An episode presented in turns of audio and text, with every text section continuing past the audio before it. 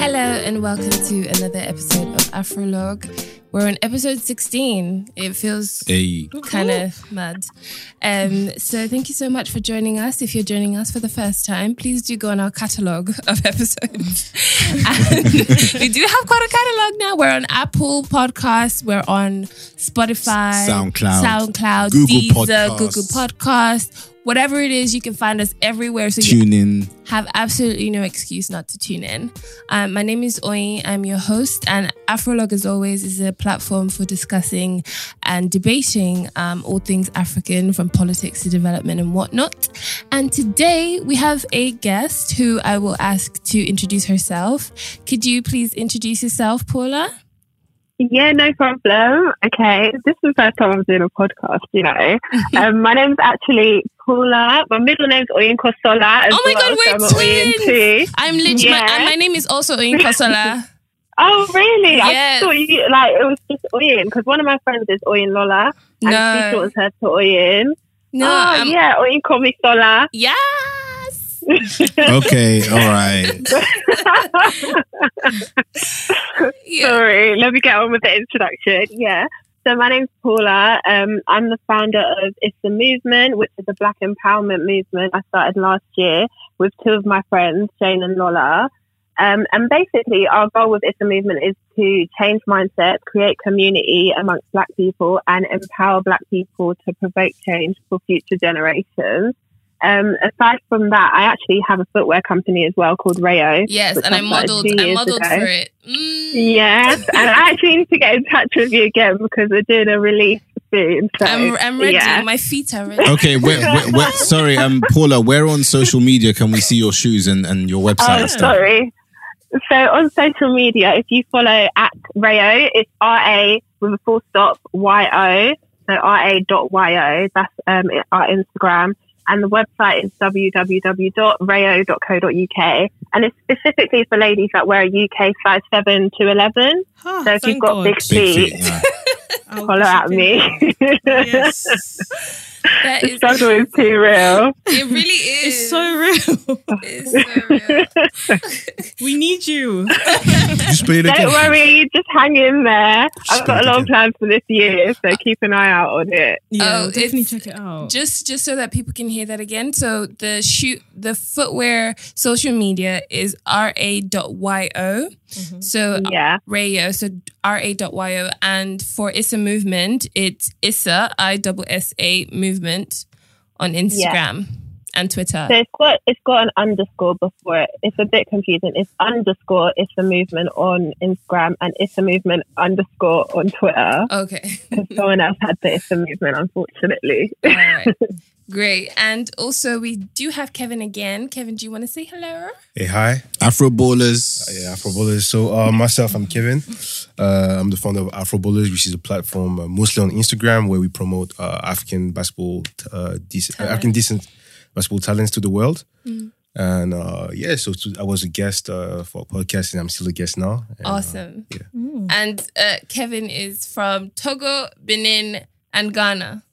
Just saying that again. If you missed it in the last episode, mate, that's dope. And the rest of the room? Pagey, Wagey. Hey. All the way from Uganda. Yes. I like how you said it. Yes. Yeah, man. My name's Dami. I was born in Lagos. No, you weren't. Wait, where was I born? Wait, wow. I was... Yeah, actually, I was born near Kitu.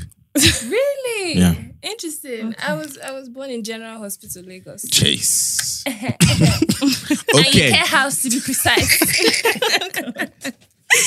Anywho. So today, I think we have pretty interesting topics. But I would like Dami to just start. He has a couple of things that he wanted to run through. Yes, we're doing big things. We've been invited to come and present. AfroLog has been invited to come and present at London Tech Week, one of the events by a company called Trader. And they're going to be lots of investors there and like tech types and tech people there. So it's going to be a really interesting event. Mm. So we're encouraging people to come. Some of the proceeds from the event are going towards a charity in Malawi, which facilitates young children learning how to code, learning how to use computers and do cool things with computers that they wouldn't otherwise have the opportunity to do. So that's one reason we're going to support. So yeah, so that's London Tech Week on the 14th of June. And we'll put a link underneath. So if anybody is interested, you can get some tickets and come and support us as well. Awesome. When 14th of June? That's a Friday, yeah. Okay. Oh, it's the day after my birthday. Yes. Anyway, I'm receiving cash gifts. Wow. If you feel like blessing me, if you feel... Oh, also somebody said this recently and I co-sign it. I am a size window seat airplane ticket. Thank you very much. A girl's trying to get flued out. Okay. Anyway, so we're going to crack on. Our first topic today is going to be led by Paige.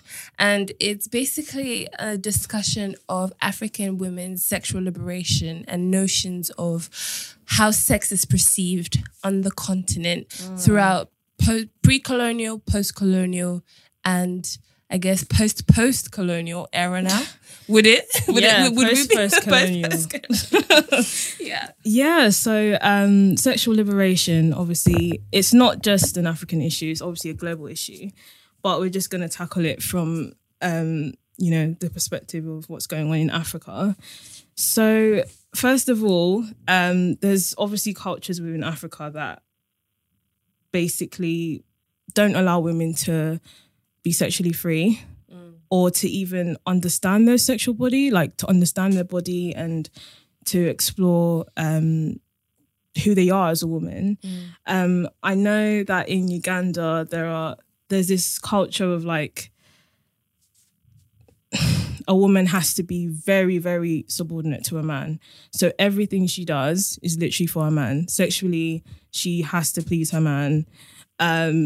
She does not receive anything from that relationship except financial gain. So that's one example of a way of how women are actually treated within Africa. Before we go on to what's going on now, but I just want to hear like what you guys think about not just that, but even what's going on in your countries as well, like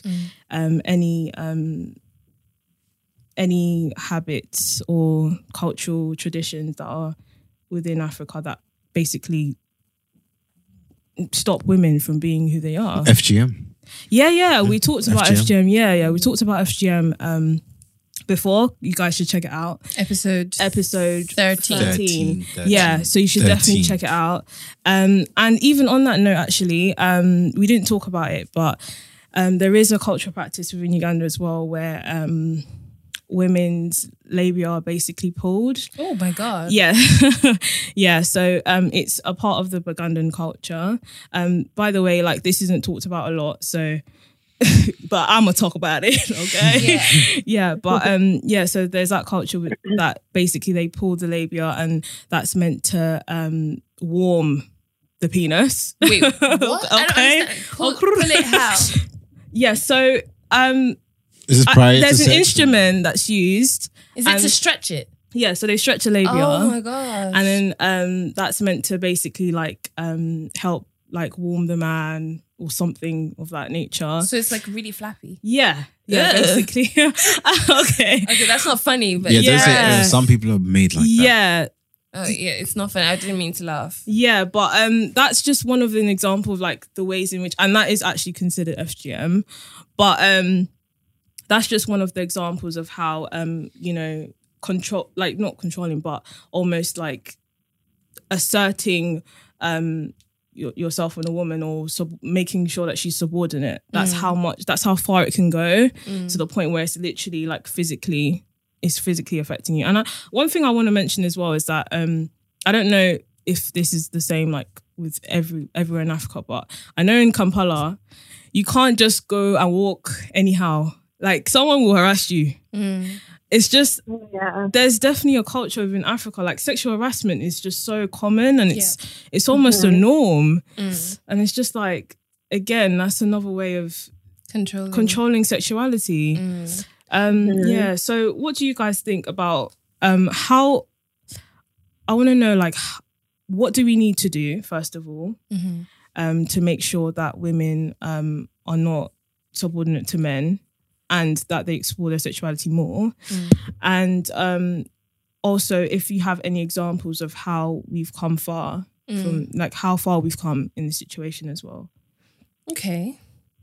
I don't know if Paula wants to go, if anybody else wants to go first. Yeah, I did. I didn't want to just like be talking over everyone, so I thought I would wait a bit. I think this is a really interesting topic, and I actually feel like controlling the sexualization of women is something that's like a global issue. Yeah. And I know we're like speaking specifically about Africa, but then even in places like the UK, I feel like it's just now recently that women are trying to take back control. Women are like trying to own their bodies. Mm. So I feel like even with Africa, it's going to take time. And I don't know if there's anything that we can specifically do, like from here or even by going out there. But I do think it's just like a learning process. It's a changing of mindset, because the whole being subordinate to men, that's something that has been ingrained like for generations upon generations upon generations. So I think it's difficult to change what people already know. I think from what I can see, honestly, I'm going to be honest, guys, I haven't been to Nigeria since I was like 6. So it's been a long time. But I feel like from what I can see, especially with things like social media, people out there are becoming more aware, especially like the younger generation of people. They're more aware, they're more advanced with these kind of things. So I do feel like there is a shift, a generational shift. And I think that's all that can really be done. That's what I think anyway. I think even like historically, women have owned their sexuality. I think that the influence of colonialism really changed the dynamics between men and women on the continent in Africa, because you have situations where women have children with multiple men. And that still happens now, for example, maybe even in our parents' generation, that you can see that. So it's a thing where women have always been sexual beings. It's not just a new thing. It's just for like during colonial times, that was much more, women were much more shamed, and that's because of the influx of Christian doctrines as well as to some as well as Islamic doctrines, because a lot of Africa was also colonized by the Arabs. So I think in terms of women owning their sexuality, I would say it's more of a colonial, post-colonial problem rather than a pre-colonial issue, because men and women have always been very sexual beings, at least on the continent. I mean, Africa is notorious. I mean, we are throughout history and even till now for polygamous and polyamorous relationships. So it's not like a phenomenon that women suddenly now are sexually, you know, active all of a sudden or something like, or like even vocal about it as well. And I would say, honestly, those who practice, for example, a mixture of, what would you call them? Christianity, Judaism, whatever. Abrahamic religions. I would say it's more those of us that strictly practice those that tend to want to confine women's sexualities than those who practice traditional religions. Traditional beliefs that we've had. Oshun, yeah, the goddess of fertility. Of fertility. Yeah, so I'm from Oshun States, by the way. Okay, there you go. But yeah, like that's an example of like ancestral traditions that actually appreciate women as well. And yeah, because I thought about that. I was like, well, like, there are certain traditions that actually appreciate a woman and appreciate that she is a sexual being, like as you've mentioned, and that's obviously pre-colonial ideas and stuff and traditions. But yeah, I agree with you definitely. Like, I think sometimes, especially maybe in the media, it does seem as though Africa's like in the past. Like they, I mean, yeah, like they don't, like they need to be in the times of like sexual liberations and stuff like that. But there are certain movements that I want to highlight as well. I think it's in South Africa. There's this thing called Hope is Life. Now that might trigger some people, whatever. But look, yeah. Just taking their power back. It's the same. It's like a movement basically for women to take their power back and just be sexually free and just be themselves. There's another thing as well called the nude revolution. So it's where like women basically share pictures of themselves, and it's a way of in like, the nude. Yeah, in the nude. Yeah, but it's just a way of women understanding their, like actually seeing themselves as sexual beings for themselves rather than for another man. And also just like, again, like being aware of your sexual body and exploring that. And I think that, again, that's not something that's shown a lot in the media.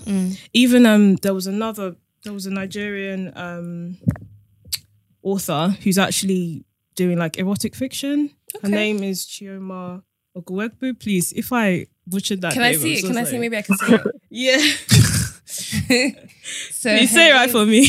Okay, I can't say it either because it's Igbo. Yeah. But I'm going to try. So her name is Chioma Oguebu. Yeah. Okay. Yeah. So again, that's a good example of different ways that people are actually making sure that women in Africa are exploring their sexuality, or at least discussing it anyway.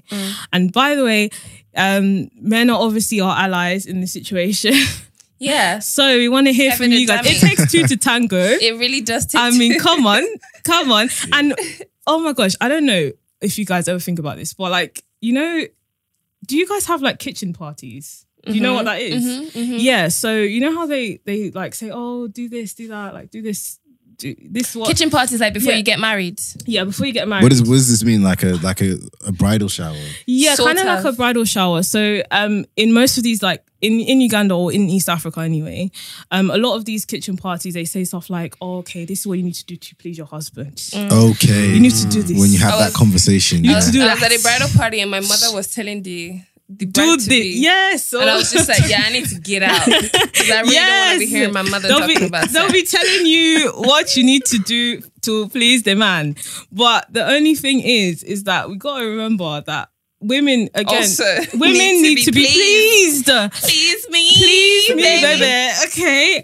And a lot of men, like, because women, especially black women, they're not as open with their partners. And a lot of the time they may not be satisfied. And then they're just left to just keep quiet.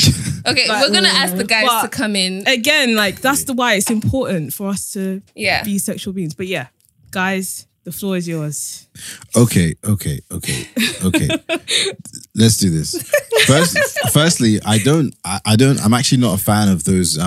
You mentioned the erotic novels. Yeah. Yeah, like I don't know. I've just never been a fan of them. I think they kind of create unrealistic expectations. I can agree with that. Fair enough. But anyway, what was the last point you guys were talking about? The kitchen parties. Yeah. Do you know what? Yeah, I'm actually not against kitchen parties. But men need to have kitchen parties. But that's the point. Yeah, that's the point. Because like at the same time, like I know I'm still going to have a conversation with my people. Like, all right, guys, you know, this is how we're going to... Actually, true. Maybe not in the same way. Yeah. But we're still going to have a conversation about this is how to treat her, and this is. Well, not everyone's going to have that. Yeah, I think most of us will. Really? Well, I think, yeah. You would. Like your boys are going to give you tips. Boys would. You guys would literally, like, you're doing your bachelor party, you'd be like, this is how you do it. This is how you ensure that she reaches her peak. Yeah. Do you know what? I think they mostly tell you how to treat the woman.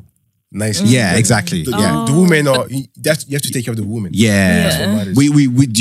We probably wouldn't talk about sex, but we probably talk about. Yeah, we probably talk about. That is surprising. Yeah, no. You don't talk to a man about how to have sex with his wife. Nah.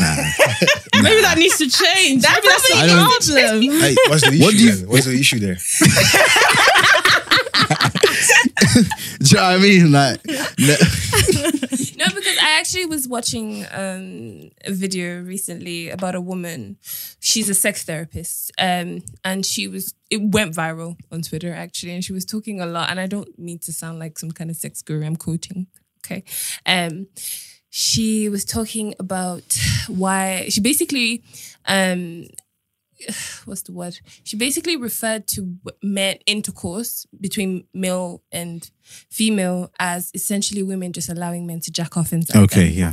Mm. And not actually providing actual pleasure, because actual pleasure a lot of times is in the clitoris, and a lot of men don't know how to work with the clitoris. And anyway,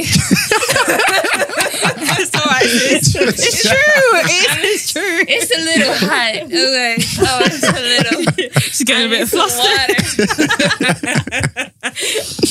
Anyway, guys. Anyway, so and there's that. So I think maybe perhaps men do need to have these type of kitchen parties where they are more open about things that they could possibly struggle with sexually, and ensure that there's more openness in talking about sex, because everybody's having sex. Mm. I think if you want a kitchen party, I think a man would go to a sex expert. And really? Like, why would you pay someone when you can get free advice? One thing I will say is that women are a bit more sexually complex. So, and they talk more than we do. Agreed. But but I'm just saying, seriously, like you're saying about the clitoris, some women, it's vaginal. Most, I mean, their highest is, the highest pleasure comes from vaginal. Some is clitoris. Some you need to stimulate both, and so on. So I think women are a bit more sexually complicated like that, which is part of the reason why, men may not necessarily be great at that kind of understanding. Like, let's say it's a one night stand situation. I didn't really know what your thing was, but... I'm just making excuses. Wow.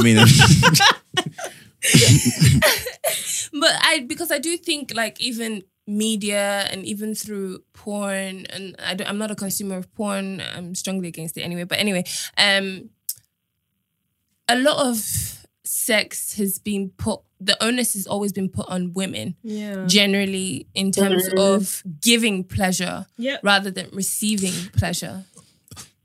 I think this kind of comes back to the whole subordination thing. I feel like women are always rude to please men, do things for men, it's never really the other way around. Yeah. Mm-hmm. I think I say this, but I feel like when men are being raised, it's raised to be the provider financially, and that's pretty much it. Yeah. So they need to be taught other things as well. Yeah. Mm-hmm. Do you know what? Please go on. I was just going to say, especially within African households, I feel like boys are kind of they're royalty in the house. They don't get raised to do the cleaning, the cooking and things like that. And these are just life skills that people need to know, regardless of whether they're men or women. Yeah. But I think that over time, men are being aware of what's happening, was a dynamic between a man and a woman. And I think mostly because the media is changing how we see things at the moment. It's also giving a voice to women. So you can see women displaying themselves in a way that we've never seen before. But you can also see there's a lot of people doing vlogging and those type of things. And you can see how women are treated, the type of relationships some women are having with their husband or boyfriends. And that can also inspire you to change how you are with your own partner. Yeah. So... the topic is liberation of women. I think if you see it over time, we can actually see evolution, I think, thanks to the media.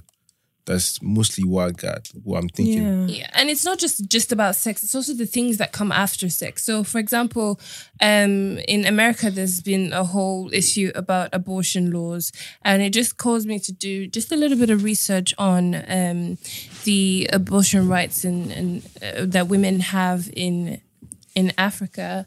And Tunisia is the only country in Africa that allows women to have abortions without a reason.